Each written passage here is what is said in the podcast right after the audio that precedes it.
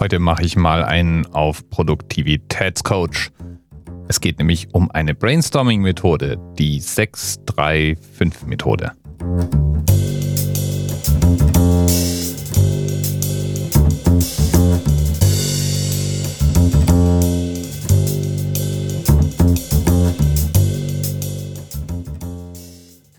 Und übrigens gibt es den Begriff Brainstorming natürlich auch nicht schon immer, sondern auch der wurde irgendwann mal erfunden. Und zwar von einem Gentleman namens Alex F. Osborne. 1939 war das.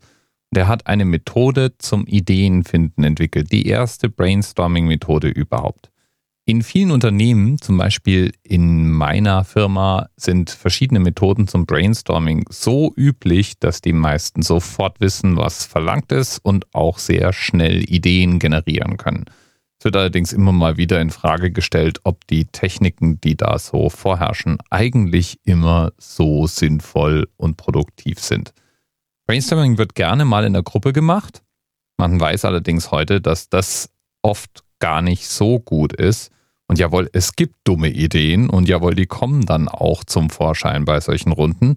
Die meisten wirklich produktiven Brainstorming-Methoden scheinen erst einmal einen Schritt zu haben, in dem Leute für sich alleine Ideen entwickeln und die dann versuchen, in einem weiteren Arbeitsschritt in der Gruppe zu sammeln, in einzelne Sortierungsreihenfolgen oder Gruppierungen zu bringen und dann weiter zu bearbeiten.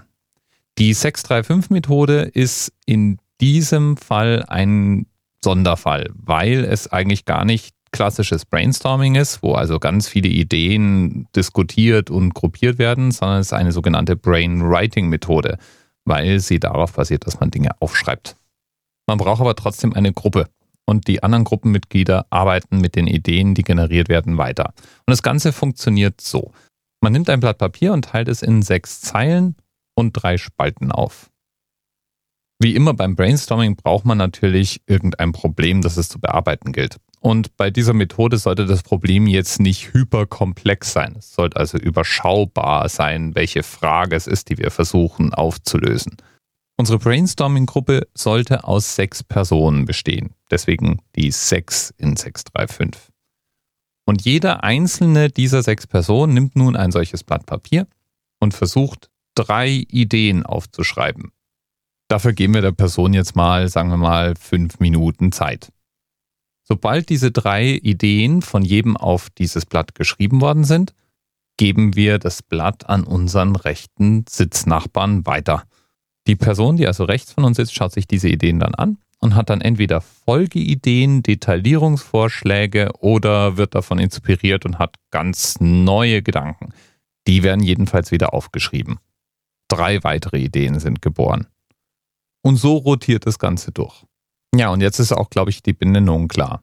Sechs Teilnehmer, drei Ideen, fünf Minuten Zeit pro Idee. Wann nimmt man jetzt diese Methode her? Einmal, wenn man möglichst viele Ideen generieren möchte, weil in ungefähr einer halben Stunde kommen über 100 Ideen zusammen, wenn man diese Methode anwendet. Außerdem hat die 635-Methode einen Vorteil, wenn man von einem der Teilnehmer erwartet, dass er die Gruppe dominieren würde. Oder man sonst irgendeinen Grund hat, die Gruppe etwas kontrollierter arbeiten lassen zu wollen. Der Nachteil ist allerdings auch, dass kreative Menschen sich durch dieses doch recht starre Vorgehen eingeschränkt fühlen können. Und wir verlieren diese Diskussion, die ja bei vielen Brainstorming-Sitzungen gerade dann die originellen Ideen hervorbringt die gibt es hier natürlich zunächst mal nicht. So, neue Methode. 635 fürs Brainwriting. Bis bald. TMRS 10, 9, 8. The experience of 47 individual medical officers. Was hier über die Geheimzahl der Illuminaten steht. Und die 23. Und die 5. Wieso die 5? Die 5 ist die Quersumme von der 23.